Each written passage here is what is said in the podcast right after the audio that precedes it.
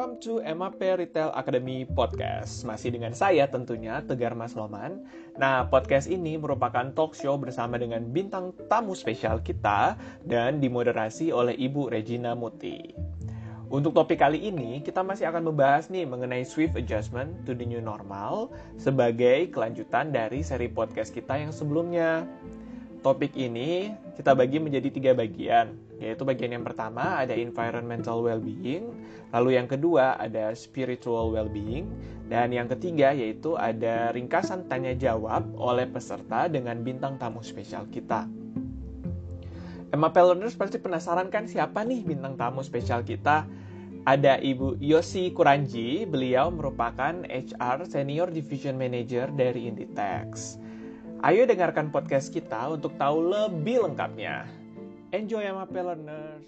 Saya Yosi, uh, saya di Inditex ini baru, di MAP baru, baru kira-kira tiga tahun sih. Mm-mm, terus tapi udah langsung di Inditex.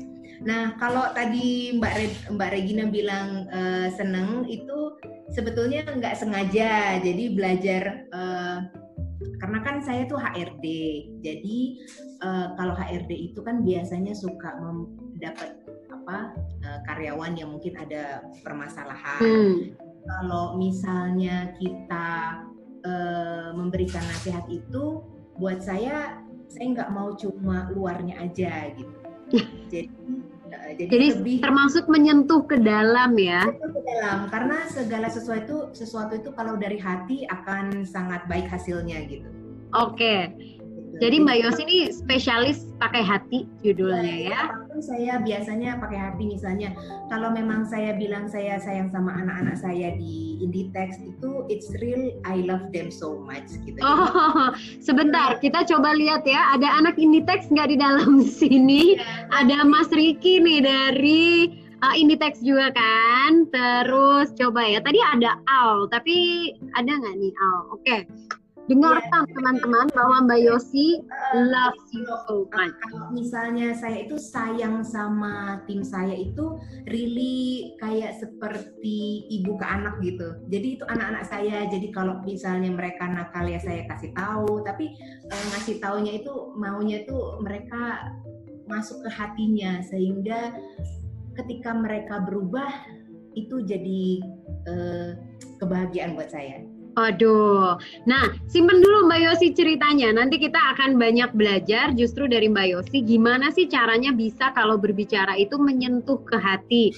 Um, ini termasuk bagian dari spiritual ya, yang nanti kita akan bahas selama session ini. Saya tidak sendiri, saya dibantu juga oleh Tegar, uh, tim dari Retail Academy, kemudian ada beberapa yang lainnya, ada Anissa, ada Naomi juga yang akan support teman-teman di sini. Nah, teman-teman sebelum kita lanjut, saya mau ingatkan kalau di akhir dari sessionnya nanti kita akan foto bersama. Jadi make sure nanti kameranya dinyalakan, make sure that everyone sudah put on some makeup. Jadi terlihat cantik ya yang uh, perempuan dan yang pria-pria sudah rapi, jadi siap semua untuk nanti kita foto bersama.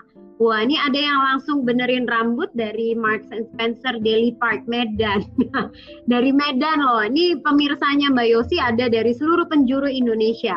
Nah, kemudian teman-teman semua, nanti semua slides atau presentation yang kita share hari ini seperti biasa, kita akan selalu kirimkan ke email teman-teman, email MAP dan juga email pribadi. Jadi bisa didapatkan setelah teman-teman mengisi feedback form yang kita akan bagikan ya. Jadi nggak usah catat kalau mau tanya nanti langsung tanya aja. Ada feature yang namanya raise hand, teman-teman bisa raise hand atau bisa chat langsung di feature chatnya Zoom.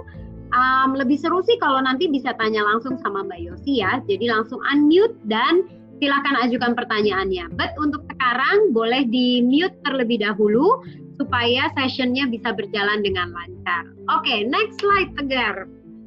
Nah, kita semua sudah tahu ya kalau um, COVID-19 of course sudah menjadi global crisis. Minggu lalu kita relate ini dengan dengan financial, betapa kita secara ekonomi negara dan tentu saja ekonomi pribadi juga kena imbasnya.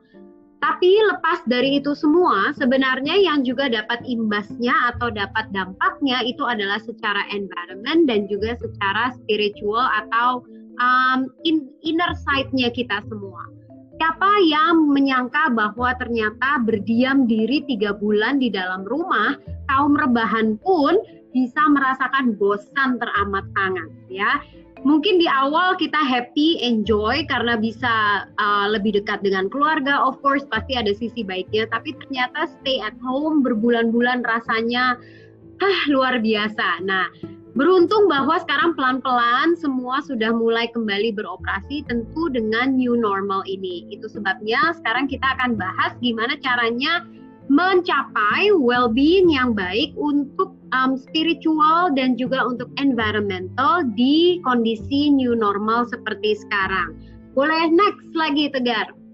Oke, jadi hari ini yang kita akan bahas itu adalah environmental well-being dan juga spiritual well-being saya mau langsung tanya aja sama Mbak Yosi. Nah, menurut Mbak Yosi, um, a healthy environment itu apa dan bagaimana kita bisa achieve healthy environment as an individual, Mbak Yosi? Hmm. Boleh share nggak? Kalau healthy, yang pastinya sih uh, menurut saya uh, dengan adanya COVID ini membuat kita jadinya lebih sadar ya. Jadi hmm membuat kita sadar terhadap uh, coba kalau dilihat uh, kita beberapa bulan tidak boleh ke kantor itu udara di Jakarta super bersih. Kemudian mungkin bisa dilihat ada beberapa dari YouTube kalau misalnya di beberapa negara uh, burung-burung keluar gitu ya. Terus kemudian, Betul di kita juga ya, di kita banyak burung, banyak bintang di malam hari. Betul. Tiba-tiba kemudian yang di pantai uh, ikan pada masuk pantai lagi. Jadi lumba-lumba ada di pantai. Itu beberapa yang kalau menurut saya itu adalah healthy environment di mana uh, kita harus ingat kembali bahwa bumi ini bukan punya manusia aja gitu kan. Jadi bumi ini milik kita bersama, milik seluruh makhluk yang ada di bumi ini gitu. Mungkin hmm. ada waktunya kita diberikan peringatan bahwa uh, jangan egois memikirkan diri kita uh, sebagai manusia, tapi ingat ada yang lain. Mungkin kalau saya ya, saya kemarin uh, dua bulan setengah nggak boleh keluar itu, saya itu seperti merasakan yang dirasakan binatang di kebun binatang atau binat burung bisa dalam sangkar. Saya dikasih makan, tapi terkungkung ya di situ-situ aja. Lalu saya bilang, oh jadi seperti ini rasanya jadi binatang yang di dalam sangkar gitu ya.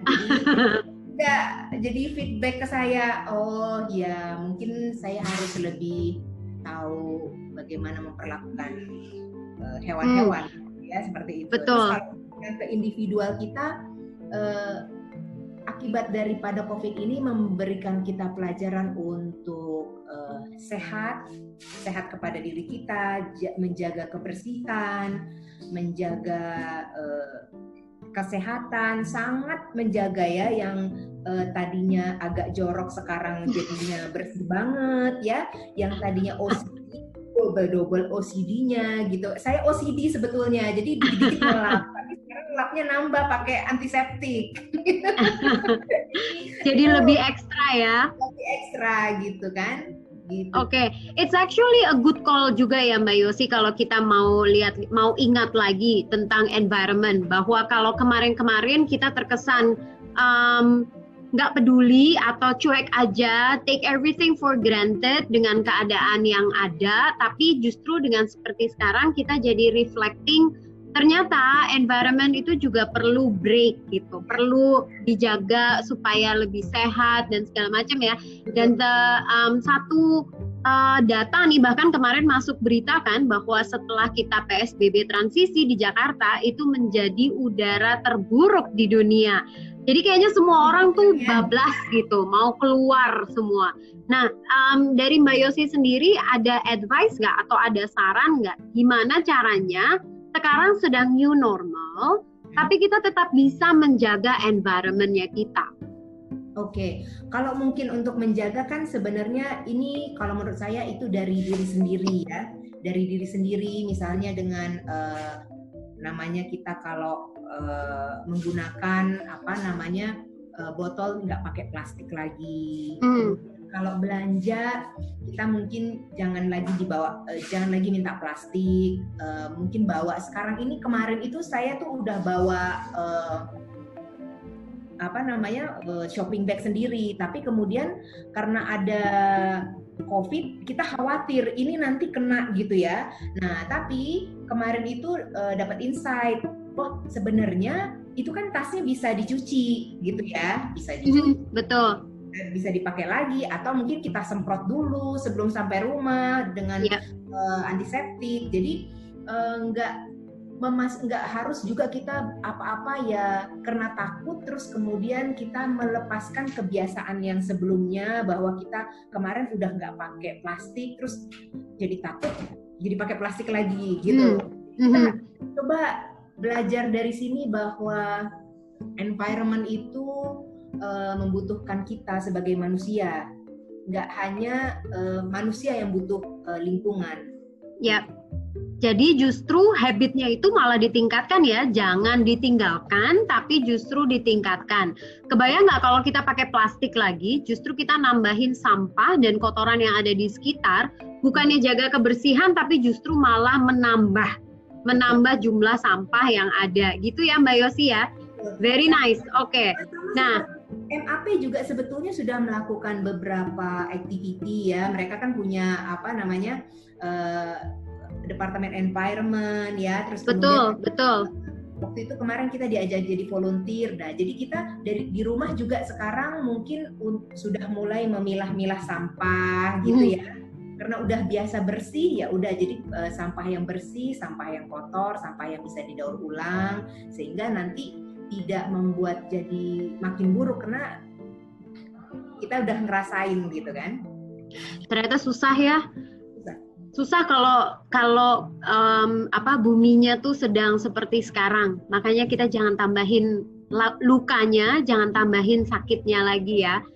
Oke, okay, next slide Tegar. Nah, um, apa yang kita mau emphasize mengenai environmental well-being ini adalah supaya kita semua bisa betul-betul respect terhadap surroundingnya kita, terhadap alam sekitarnya kita, dan kita bisa taking action untuk bisa protecting the earth kalau kemarin-kemarin seperti yang tadi Mbak Yosi sampaikan, um, ternyata ketika kita berada di rumah terus-menerus, kita jadi merasa bahwa oh ternyata ini loh yang dirasakan makhluk lainnya yang berada di dalam sangkar gitu, yang di dalam kandang. So that's why kita akan kita sebenarnya secara nggak langsung belajar untuk berempati juga sama mereka, sama makhluk yang lainnya. Kemudian kalau ternyata udara itu menjadi lebih bersih, actually a simple thing yang um, kita selama ini rindukan. Benar nggak sih untuk bisa menghirup udara yang lebih uh, yang bersih, yang enak. Mungkin kalau teman-teman di kota lain nggak terlalu ya, tapi kita yang di Jakarta sangat merindukan hawa hawa bersih gitu. Dan quality of life that is aware of the needs of the living environment. Jadi kita support untuk bisa meningkatkan quality of life-nya um, environment-nya kita. Oke. Okay. Next slide Tegar. Nah, I believe teman-teman tuh akan lebih banyak bertanya nanti soal yang spiritual, especially nanti kalau Mbak Yosi sudah share juga bagaimana caranya melakukan self reflection. Tapi kita akan go through sedikit dulu mengenai environmental well-being ya. Ada beberapa elemen yang jelas yang pertama kita harus obtaining resources untuk earnings and livelihood tentu tapi dengan tetap memperhatikan lingkungan kita, providing adequate uh, nutrition untuk kesehatan. Tahu nggak sih teman-teman bahwa kalau kitanya nggak sehat, kita bahkan nggak bisa care terhadap lingkungan sekitar kita loh. Jadi make sure dulu bahwa kita punya tubuh yang sehat. Jadi consume vitamins kalau memang dibutuhkan.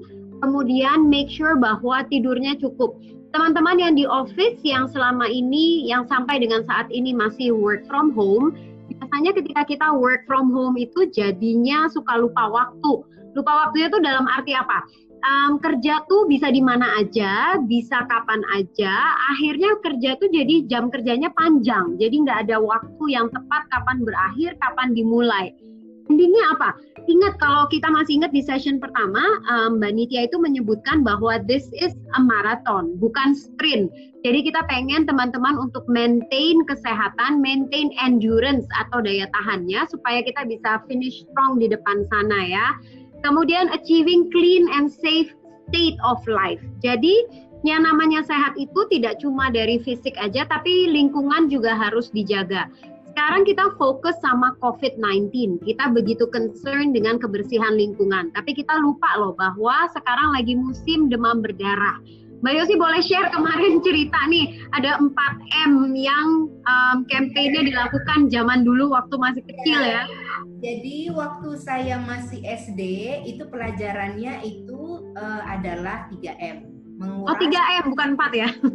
menguras, men mengubur, satu lagi apa ya? Ada yang tahu nggak? apa ya membakar? Kayaknya. Bukan, bukan. Jadi ada 3 M. Karena waktu zaman saya, saya ini kan cukup tua. Buang ya. kayaknya tegar ya. Hmm, saya kan agak-agak tua nih. Jadi zaman waktu saya SD itu menutup Mbak, maaf. Oh menutup, menutup. Benar, menutup. uh, kemudian uh, mengubur itu selalu jadi uh, eh, PR di semua rumah karena zaman dulu itu jadi saya ngelihat COVID ini seperti dulu waktu saya masih SD di mana semua orang sedang panik-paniknya dengan uh, demam berdarah. Hmm. Kalau COVID itu masuknya mungkin uh, lewat udara atau uh, droplet ya. Tapi kalau nyamuk dulu nyamuk, jadi takut banget kalau tidur kita pakai kelambu gitu ya. Uh, dulu nggak ada itu, jadi saya masih pakai kelambu. Jadi oh nggak ada baygon. Uh, belum, aduh belum pakai baygon mahal. Terus kalau obat nyamuk yang puter-puter itu ya kan. uh, jadi uh, uh, jadi itu masih zaman dulu seperti itu. Nah tapi lama kelamaan uh, DBD itu sebenarnya masih ada sampai sekarang. Tapi orang sudah tidak uh, sudah biasa gitu sudah biasa dengan DBD. Jadi ada yang masuk rumah sakit karena DBD. Coba nih, kalau teman-teman ada yang gini, sakit apa? DBD. Oh, coba kalau uh, sakit apa COVID Hah, COVID ya Allah itu gimana gitu ya nah itu kan mungkin lima tahun lagi kita juga akan gitu sakit apa oh COVID sakit apa? COVID oh COVID makanya kamu kalau nenek-nenek gitu ya nah atau mungkin kalau sekarang orang kena DBD kena DBD oh barangkali di rumahnya kamu ini kali enggak enggak ini uh, nimbun air enggak ditutup ya, gitu ya. jadi itu sesuatu yang sebetulnya akan berjalan bersama kita. Cycle ya. Cycle karena buat saya kita itu uh, hidup di bumi bersama dengan virus dan bakteri. Betul. Kalau ada manusia maka selalu akan ada virus. Yes. Ya, Benar sih.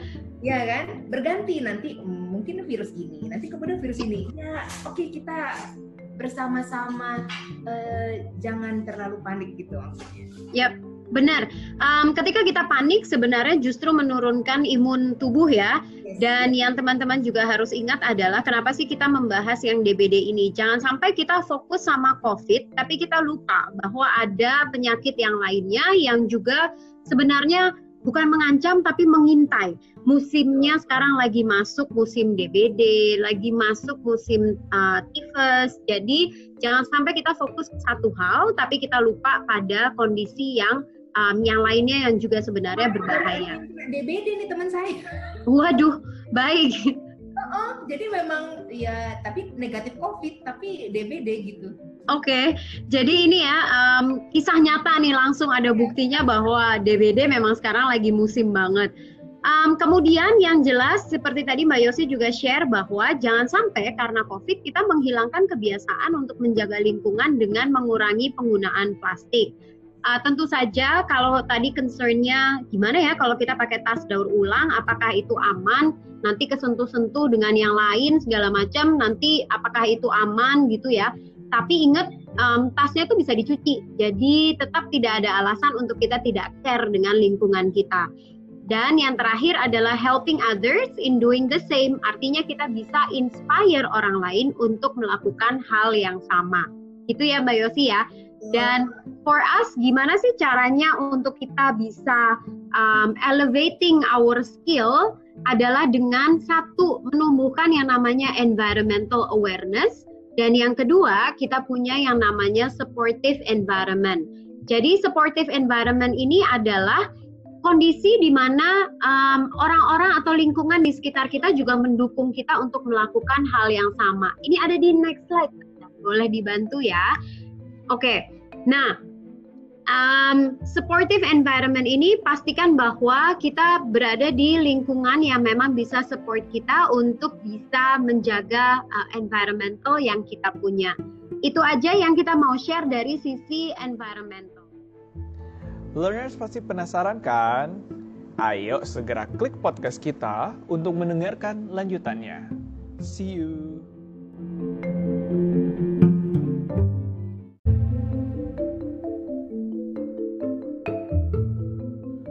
Welcome back to MAP Retail Academy. Masih dengan saya, Tegar Mas Loman. Oke, podcast kali ini merupakan lanjutan dari podcast yang sebelumnya learners dengarkan. Nah, bagi teman-teman yang mau melanjutkan atau yang belum mendengarkan podcast sebelumnya, bisa diklik dulu untuk yang part pertama dan melanjutkan ke part yang sekarang. Enjoy MAP Learners! Sekarang ini adalah hot topic yang I believe banyak banget orang yang pengen tahu. Spiritual well-being. Disclaimernya lagi adalah spiritual ini tidak membahas mengenai agama ya. Kita tidak membahas um, religion tertentu, tapi ini sesuatu yang sifatnya universal, yang sifatnya generik atau umum. Nah, Mbak Yosi, boleh nggak share dulu, what do you think spirituality is? Menurut Mbak Yosi, spiritual itu apa? Dan um, sebenarnya tadi kita udah bahas nih bahwa ini nggak ada hubungannya dengan agama tertentu tapi menurut Mbak Yosi sendiri sama atau enggak antara spiritual dan religion? Boleh di-share Mbak? Oke, kalau untuk spiritual ya, ini ini sih uh, menurut uh, saya pribadi. Jadi uh, kalau misalnya ada yang nggak setuju nggak apa-apa ya, gitu ya. Nggak apa-apa dong, kan ini sharing ya. ya. Kalau saya menganggap spiritual itu bagaimana kita berhubungan uh, langsung dengan uh, Tuhan, ya. Uh, hmm Maha Kuasa dengan kita meningkatkan uh, semakin meningkatkan uh, kesadaran mental kita sehingga ketika kita berbicara dengan Tuhan itu akan langsung sampai kepada Yang Maha Kuasa. Dan ketika itu sampai, maka apa pun yang kita minta, insya Allah itu dikabulkan. Kalau menurut saya. Tapi untuk sampai kepada level di mana whatever you ask itu akan menjadi pertimbang di, dikabulkan. Itu butuh tahap-tahap ya.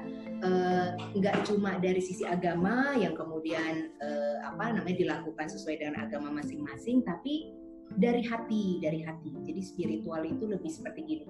Kalau menurut saya ini teorinya Yosi Kuranji Yosi ya. Kuranji 2020 ya ya resikonya. Jadi gini, uh, manusia itu uh, adalah uh, terdiri dari yin dan yang. Yin itu tubuhnya, yang itu adalah rohnya. Oke. Okay, Oke. Okay. Rohnya itu ditiupkan oleh Tuhan. Tuhan itu maha bersih, super clean, semua setuju. Yep. Semua di dunia ini sangat setuju bahwa Tuhan itu sangat bersih. Mm -hmm oleh karena itu, untuk kita bisa berbicara kepada Tuhan, maka uh, kita juga mesti bersih. Hmm.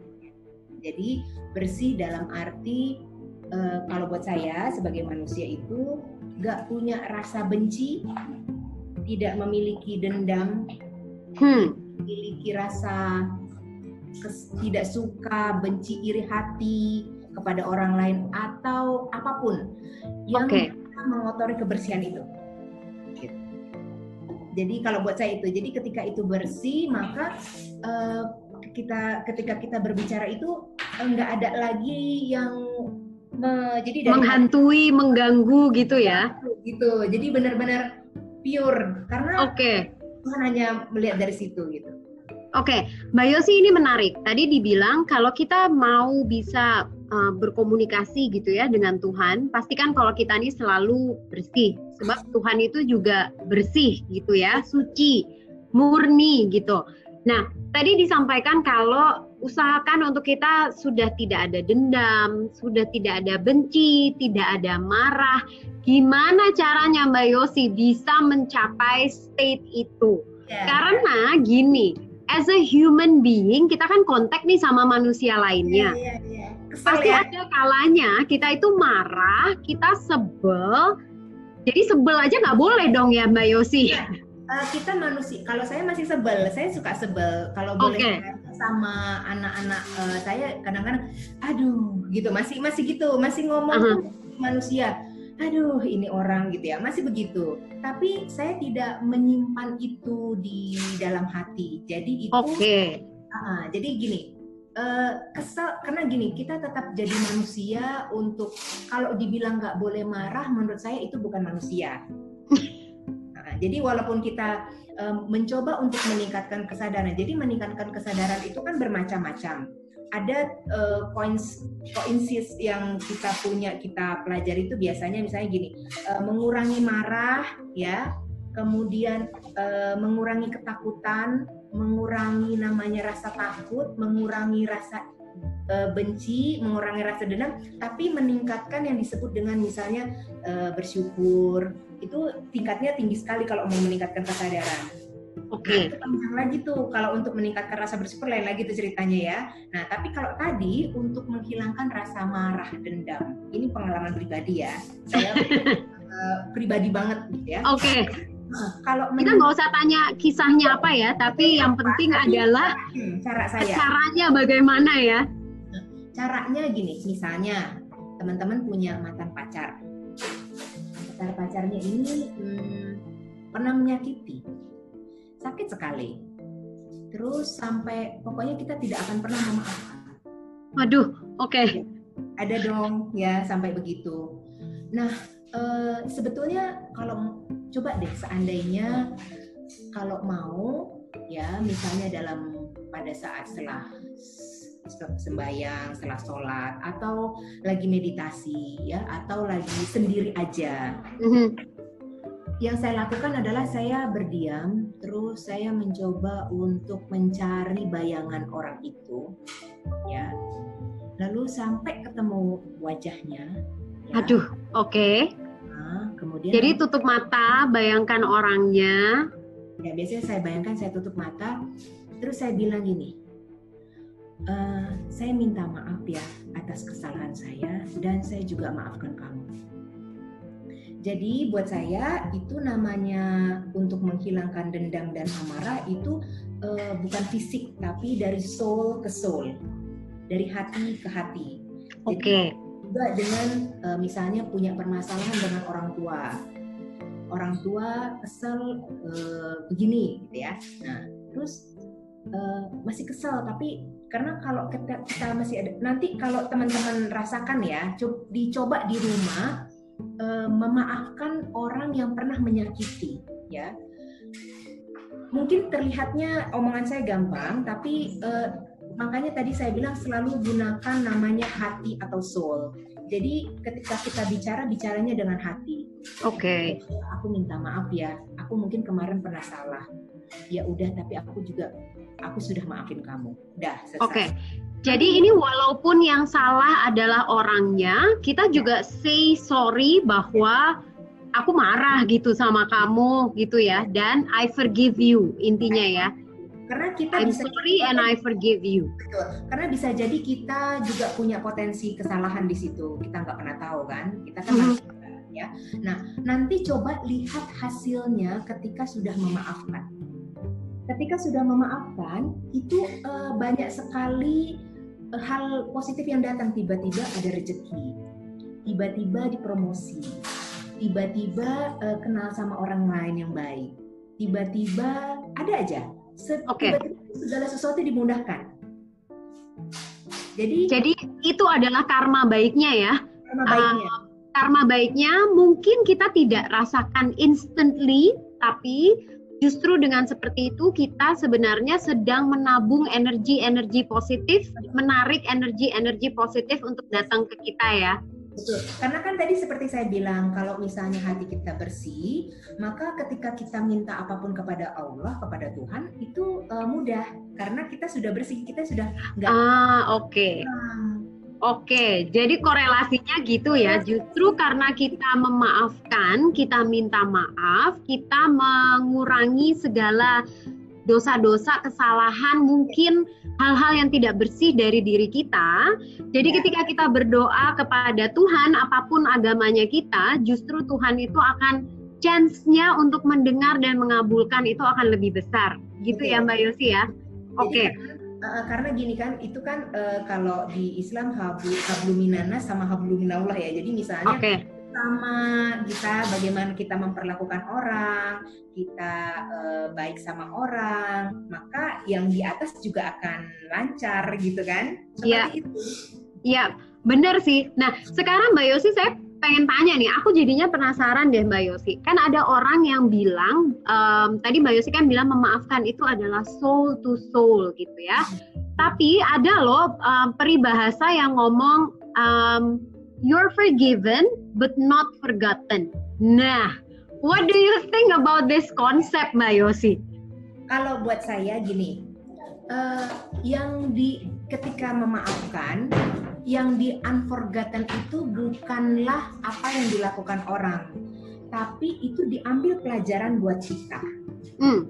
Ya, jadi unforgotten itu diambil positifnya bahwa oh kalau misalnya aku diseleng ada pacarku, pacarku berselingkuh sama teman baikku sehingga aku sakit hati, ya. Maka itu kita sudah memaafkan nih mantan pacar, udah aku maafkan kamu. Nah, aku pun minta maaf mungkin aku selama ini nggak perhatian. Oke. Okay. Mungkin aku uh, agak sedikit cuek atau mungkin aku um, nggak pernah dandan, jadi kamu ya, seneng melihatnya. Ya. bukan salah dia, bukan salah kita juga. Forget it. Nah, lalu kita ambil pelajaran dari hmm. situ. Ketika kita diperlakukan seperti itu, rasanya nggak enak, maka jangan lakukan. Mm-hmm. Oke, okay. so mengambil pelajaran dari situ ya. pelajaran ya. itu. Memaafkan, tapi memang tidak bisa lupa bahwa ada banyak pelajaran yang kita bisa ambil dari kejadian yang kemarin itu ya. Itu adalah suatu pembelajaran karena kita manusia di bumi ini terus belajar untuk menjadi sesuatu seseorang yang lebih baik. Kalau buat saya, misalnya suatu hari saya dimaki-maki orang, itu artinya saya minta maaf sama Tuhan. Ya Tuhan, maafkan saya. Mungkin saya pernah maki-maki orang. Hmm. So this is actually about um, everything itu goes around ya. What goes around comes around. Jadi apa yang terjadi sama kita itu mungkin saja apa yang kita pernah lakukan sebelumnya. Gitu ya, Mbak ya, Yosi ya itu apakah itu di sekarang atau mungkin ya mungkin kalau mungkin uh, orang yang mungkin yang di Hindu atau Buddha mereka uh, tahu dengan uh, karma past life ya gitu ya Oke, okay. nah um, Mbak Yosi kita akan go through sedikit nih. Ini I have a lot of questions sebenarnya dari dalam diri sendiri ya. Yeah, yeah, Jadi yeah. pengen banyak nanya sama Mbak Yosi. Jadi sebenarnya kita bisa um, next slide kita bisa simpulkan kalau um, spiritual well-being itu sebenarnya adalah rasa puas atas apa yang kita rasakan atau atas apa yang ada dalam diri sendiri dan ini tuh sebenarnya menunjukkan atau uh, berhubungan erat dengan quality of life yang kita punya. Jadi kalau kita merasa puas dengan apa yang ada di dalam diri, itu betul-betul seperti um, quality of life kita juga of course menjadi lebih baik ya. Nah tadi Mbak Yosi kan cerita mengenai tahapan sebenarnya yang tertinggi mengenai spiritual well-being ini adalah tentang bersyukur, ya, give thanks. Um, kita semua tahu bahwa ajarannya bersyukur dalam segala situasi Percayalah bahwa bersyukur itu sangat mudah dilakukan ketika semuanya berjalan dengan baik. Tapi ketika ada sesuatu yang tidak sesuai, waduh, dan masih bisa bersyukur, itu adalah um, sesuatu yang sungguh hebat. Itu adalah bersyukur yang sesungguh-sungguhnya.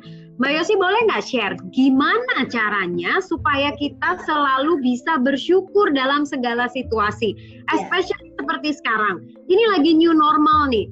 Um, kalau buat buat saya pribadi Mbak Yosi, new normal ini yang bikin senewan adalah because I know myself itu menjaga um, supaya betul-betul sehat, bersih, aman semuanya. Tapi I know juga di luar sana banyak orang yang taking it easily gitu dengan keadaan ini. Nah, gimana caranya Mbak Yosi supaya kita bisa tetap syukur atas apa yang kita punya, walaupun um, kondisi ekonomi belum baik ya, secara personal kondisi financial belum membaik, dan gimana caranya untuk kita tetap bisa bersyukur walaupun lingkungan sekitar kita tuh very challenging. Oke, kalau bersyukur ini uh, sebenarnya dari hal kecil, sebagai contoh ya, makan uh, nikmati semua rasa yang ketika kita makan. Karena kebanyakan dari kita uh, makan itu sambil nonton uh, drama Korea ah ya itu nggak boleh ya? Itu uh, karena gini pada saat kita menikmati ya Tuhan makasih ya hari ini makanannya enak banget. Itu sudah bersyukur udah part of bersyukur yang uh, sangat simple. Uh -huh. ya itu super simple ya Kemudian kalau saya uh, ini saya bukan mau uh, menceritakan kebaikan saya ya, tapi saya mau cerita apa yang saya lakukan ketika saya uh, kita semua tahu kita uh, dapat potongan gaji. Iya. nah, saya tahu nih pada awalnya juga saya sedih. Jujur saya manusia, saya sedih. Terus suatu hari saya uh, apa namanya diajak teman saya Eh, bagi-bagi sembako kan? Waktu saya bagi-bagi sembako nggak banyak sih. Satu satu plastik itu cuma beras dua koma kilo minyak sedikit gitu. Sedikit karena kita juga uh -huh. tapi waktu kita memberikan itu ke orang-orang di pinggir jalan itu rasanya ya Allah aku masih bekerja. Aku masih dikasih gaji. Mereka nggak punya Yep. Itu, itu perlu kita perlu kita sadari bahwa itu salah satu kita bersyukur dalam kondisi sulit. Mm-hmm. ini pembelajaran ketika kita dalam diberikan kondisi yang sulit, maka semakin banyaklah berbuat baik. Mm. Karena semakin banyak karma baik yang dibuat, pada saat nanti terjadi hal-hal buruk, karma baik itu yang akan membantu kita untuk terhindar selamat. Dari itu, yep. selamat gitu. Jadi keep doing the good things to everybody in this world. Giving, memberikan cinta kasih, memberikan kasih sayang, termasuk juga misalnya ada teman-teman musik, misalnya uh, Mbak Regina bilang kita sudah jaga kesehatan, sudah jaga ini, tapi kemudian ada orang lain oh, kok enggak, we never know apakah mereka mungkin nggak punya masker. Hmm apa? Mungkin kita bisa sharing uh, kamu gak ada masker aku punya masker kamu mau pakai masker atau seperti itu. Apakah mungkin mereka memang uh, belum levelnya di situ? Karena kesadaran kan tingkatnya berbeda masing-masing ya. Ada yang nggak peduli. Nah memang kita nggak bisa menyamakan tingkat kesadaran semua manusia gitu kan. Ya, betul betul.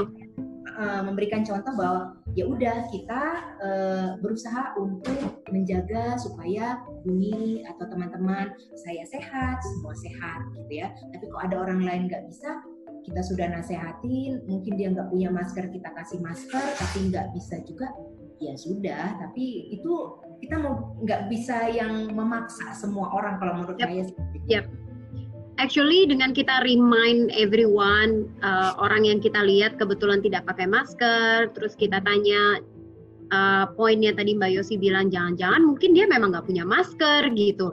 Itu adalah um, satu hal yang kita bisa lakukan untuk terus menebar karma-karma baik ya, hal-hal ya. baik. Um, I do agree bahwa ini karena kebetulan ada juga my closest friend itu juga ngomong bahwa in this kind of situation yang kita harus lakukan itu adalah justru perbanyak berbuat baik. Sebab dengan kita banyak berbuat baik, itu yang akan menyelamatkan kita ketika nanti kita amit-amit ada kesulitan. Yeah. We'll never know apa yang akan terjadi di depan sana, sebab sekarang kondisinya memang semua uh, masih uncertainty ya, masih tidak pasti ke depannya akan seperti apa. Justru semakin banyak kita berbuat baik. Jadi bukan cuma concern terhadap financial dan kita saving aja, tapi kita juga saving secara perbuatan baik supaya besok kita juga akan banyak yang menyelamatkan, yang membantu kita. Gitu ya Mbak Yosi? Setuju sekali. Jadi uh, jangan pernah lelah untuk uh, berbuat baik ke orang tanpa pamrih ya, karena hmm. saya uh, kita manusia di bumi diciptakan itu ada tujuannya. Tuhan nggak menciptakan manusia sia-sia. Yep. Pasti ada ada fungsinya. Nah, apa pun tugasnya. Misalnya sebagai anak, tugasnya adalah misalnya menolong orang tua. Itu keba kebaikan. Mm-hmm. Orang tuanya uh, sudah tidak bekerja, jadi harus membiayai keluarga. Itu oke okay, gitu. Itu adalah kebaikan yang kemudian uh, kita karena menunai, menunaikan kewajiban kita di bumi untuk menjadi orang yang sudah diturunkan untuk menjadi orang manusia, hmm, menurut saya nggak usah memikirkan uh, pahala atau kebala, kebaik keba, uh, balasan itu akan hmm. datang sendiri gitu. Yep. Agree banget. Aduh, Mbak Yosi. Terus rasanya bergetar ya mendengarkan message-message-nya kayak terasa, hmm, it's a good reminder. It's a wake up call untuk kita semua bahwa justru dengan kondisi seperti sekarang, semakin banyaklah atau perbanyaklah berbuat baik terhadap sesama ya. Learners pasti penasaran kan? Ayo segera klik podcast kita untuk mendengarkan lanjutannya. See you.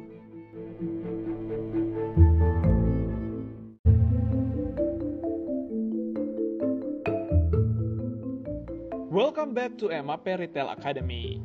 Masih bersama saya tentunya Tegar Mas Loman. Nah, podcast ini merupakan lanjutan dari podcast kita sebelumnya. Selamat mendengarkan. Enjoy MAP Learner.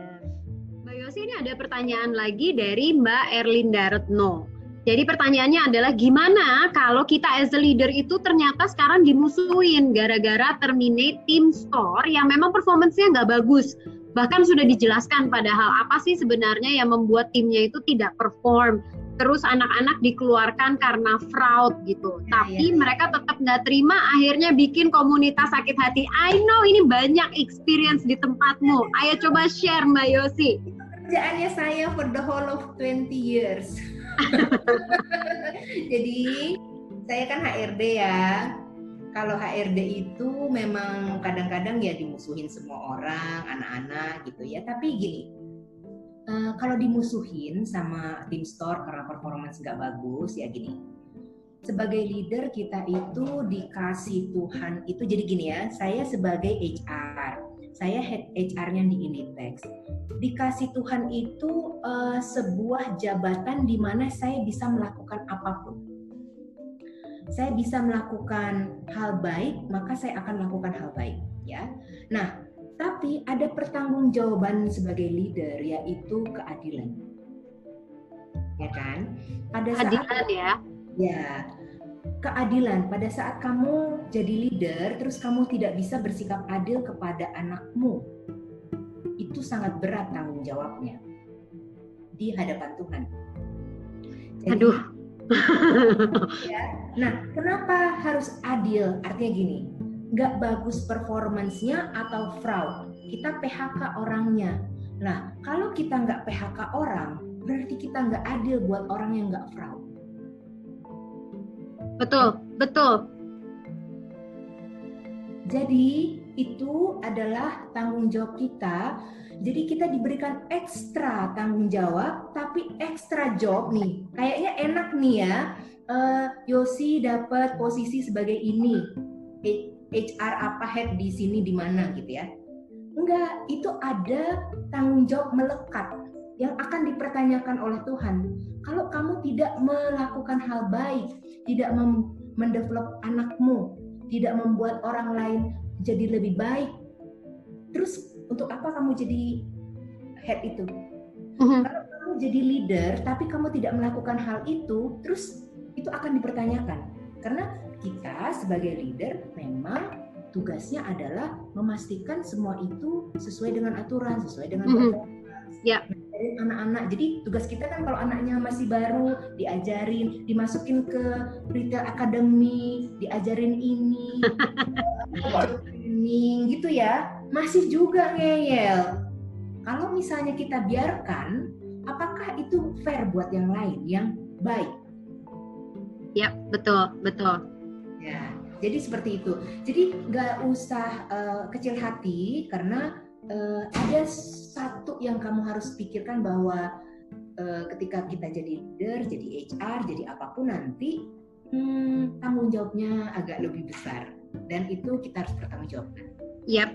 Jadi um, jangan pernah berpikir atau jangan pernah menjadi kecil hati as long as kita memang bisa mempertanggungjawabkan bahwa I provide um, keadilan I treat my team dengan kebenaran gitu ya. I am doing the right thing bahwa memang aku melakukan yang baik dan benar, yang memang sesuai, yang memang um, sudah layak dan sepantasnya untuk dilakukan. Jika memang itu sudah, jadi pertanyaan itu semua sudah terjawab dan jawabannya adalah yes, I did, maka tidak perlu berkecil hati. Itu ya Mbak Yosi ya. Jadi jangan pernah um, as long as kita memang yang penting evaluasi itu sudah dilakukan dulu gitu ya Mbak Yosi. Kita udah kasih kesempatan, kemudian udah di training, sudah di feedback, masih yep. juga gitu ya. Itu banyak ya. Pasti banyak sekali gitu. Tahapan-tahapannya pokoknya dilakukan dulu ya. ya betul. Sebagai kita ya. sebagai orang yang punya wewenang untuk itu sudah melakukan itu gitu. Betul. Ditambah lagi bahwa kita memang menyampaikannya, melakukannya dengan prosedur yang tepat. Bahkan uh, mungkin yang kita suka lupa adalah apakah kita menyampaikannya juga dengan tone of voice yang baik, yang bisa diterima dengan baik oleh tim membernya. Jika jawabannya sudah, maka um, let it be their business gitu ya Mbak Yosi. Karena kita nggak bisa kontrol semua orang untuk suka sama kita. Tapi make sure sebelum kita questioning bahwa kenapa sih kamu tidak suka padaku kita sudah melakukan semua hal sesuai dengan yang seharusnya. Gitu ya. Oke. Masih ada yang mau bertanya mungkin sama Mbak Yosi? Mudah-mudahan Mbak Erlinda terjawab ya. Satu hal yang pasti bahwa yang namanya spiritual ini may or may not be part of the religion ya. Jadi memang bisa menjadi bagian dari suatu agama tertentu tapi bisa juga tidak uh, menjadi bagian dari agama tertentu. Sebab kalau kita di Indonesia memang mengakui ada enam agama ya. Tapi kita juga tidak bisa menampik bahwa Mbak Yosi ada orang yang memilih untuk um, saya tidak percaya dengan agama tertentu Um, what do you think about that, Mbak? Apakah seseorang yang tidak tidak percaya dengan agama tertentu masih bisa sebenarnya punya yang namanya spiritual well-being? Uh, karena begini, agama mungkin dia mungkin nggak percaya agama tapi dia percaya Tuhan. Ya, jadi ya. ketika ya. seseorang percaya Tuhan itu sebetulnya buat saya yang paling penting. Dia tahu bahwa uh, dirinya dari mana gitu. Dan nanti akan kembali ke mana? Apakah kemudian nanti uh, agamanya berbeda? Atau mungkin dia tidak begitu menyukai agama-agama itu? Atau mungkin mencampur adukkan semua agama tapi dia tahu bahwa dia milik siapa gitu. Mhm. jadi ada ada kekuatan lain selain dari manusia di dunia ini gitu ya? Betul di okay. alam bahkan. di alam semesta ini. Nah, um, terakhir Mbak Yosi, karena kita, aduh kok nggak kerasa ya, sudah pukul 4 lewat 7. Sudah hmm. lewat nih dari waktunya. Nah, um, terakhir Mbak Yosi, ada nggak sih message atau advice atau tips yang Mbak Yosi bisa bagikan ke kita semua, supaya terutama dari sisi spiritual well-being, kita bisa selalu mengembangkan, bisa selalu sehat, bisa selalu terjaga yin and yang-nya tadi. Nah, uh, sebetulnya tadi kan kalau uh, mungkin teman-teman bisa lihat deh nanti ada mungkin di di Google banyak sebetulnya ya uh, tingkat kesadaran manusia itu mungkin yang paling rendah itu misalnya ketakutan, kemarahan sampai terakhirnya adalah hmm. uh, rasa bersyukur di bawah rasa bersyukur itu rasa senang hati ya makanya saya berusaha untuk menularkan happiness ke orang terus di bawahnya lagi kasih sayang karena itu yang meningkatkan kesadaran nah at the end adalah uh, buat kita adalah belajar kalau di Islam ikhlas, kalau mungkin di uh, agama lain melepaskan kemelekatan. Jadi lama kelamaan itu kita bisa tidak lagi ter, melekat terhadap terikat terikat dengan apa pun yang ada di bumi, yang ada di dunia sehingga pada saat kita nanti kembali ke, kepada Tuhan itu dengan mudah. Hmm. Ya, itu. Jadi belajar untuk melepaskan uh, keterikatan dengan apa pun yang ada di bumi ya. Ini definisi apa pun ini luas nih Mbak Yosi. Luas, Jadi oke, okay.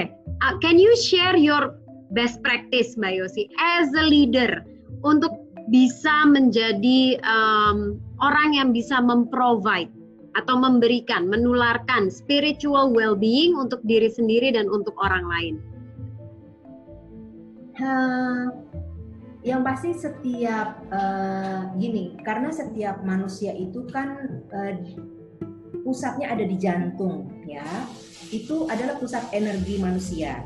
Hmm. Nah, manusia itu berkoneksi itu melalui jantung. Jadi ketika energi kita positif, lalu endurance-nya bagus, jadi kita bikin diri kita positif, maka secara nggak langsung membuat lingkungan yang lain juga positif. Jadi kayaknya enak gitu, karena kita juga happy. Tapi kalau misalnya kitanya uh, kesel, yang kanan kirinya juga ke bawah gitu. Jadi itu uh, sesuatu positif itu harus yang terus dijaga, uh, tetap nggak nggak tetap ceria, tetap seneng gitu ya, kopi tapi baik-baik saja.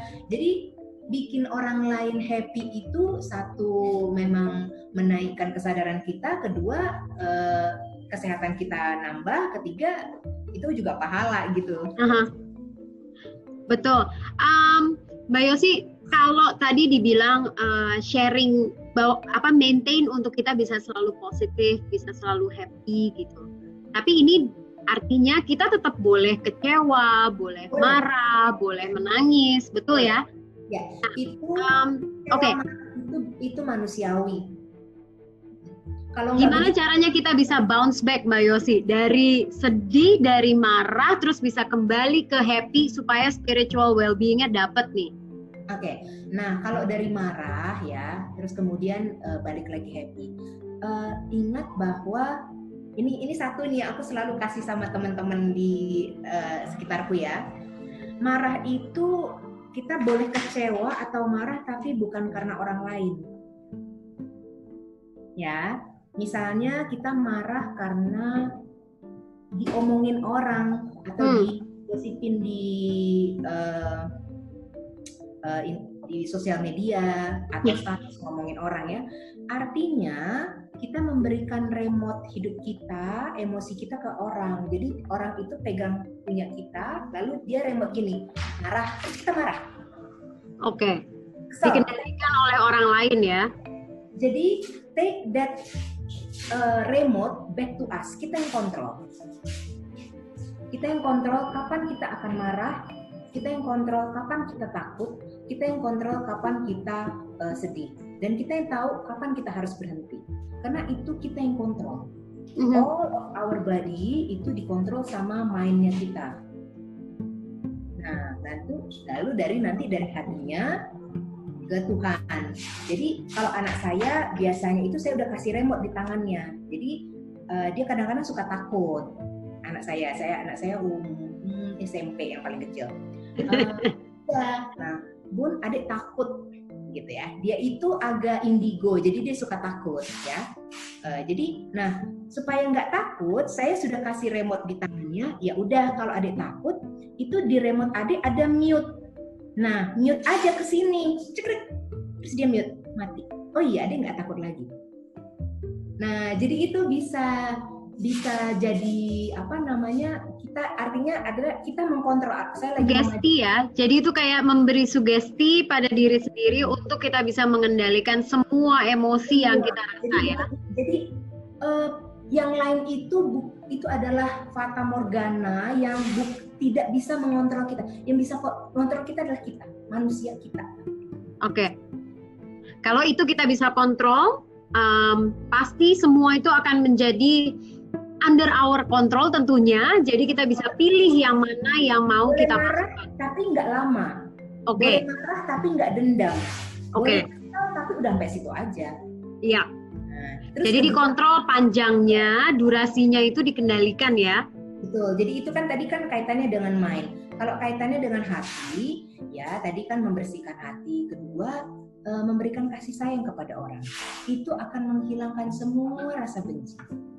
Aduh, makanya Mbak Yosi sayang ya sama Mas Agri tadi ya. Jadi itu memang uh, itu segala sesuatu gini karena uh, saya uh, membaca gini ya uh, Bismillahirrohmanirrohim dengan nama Allah yang Maha Pengasih dan Penyayang. Maha Penyayang itu kan udah namanya Maha Pengasih dan Penyayang. Artinya kita juga sebagai roh yang ditiupkan sama Tuhan itu kita juga harus punya itu pengasih dan penyayang kepada manusia. Oke. Okay. Nah, berarti selalu ingat untuk berbagi kasih, selalu ingat untuk sayang dengan orang lain dan um, message Mbak Yosi tadi nih kalau kita bisa simpulkan sama-sama uh, teman-teman semua bahwa hidup itu yin and yang ya. Jadi harus selalu balance, harus selalu dijaga kesehatan jiwa dan mentalnya dan juga untuk selalu ingat kalau kita yang pegang kendali atas diri kita. Jadi, apa pun yang terjadi di luar sana bisa biarlah saja itu terjadi ya, tapi kita yang punya kontrol akan diri kita. So, kalau kita marah, kita upset, kita sedih, atur berapa lama mau panjangnya ya, supaya kita bisa kembali lagi dengan lebih cepat. Gitu ya, Mbak Yosi ya. Yeay jangan aja uh, disimpan lama-lama benci dendam atau apalagi iri hati. Nah, terakhir nih Mbak Yosi, duh Mbak Yosi ya mention macem-macem hal terus kita jadi pengen tahu gimana caranya menghilangkan iri hati dari oh, diri. Nah, ini. Ini teori Yosi Kuranji. jadi ini ini ini uh, ini sebidang tanah ya ini sebidang tanah Tuhan sudah memberikan sebentar sebentar.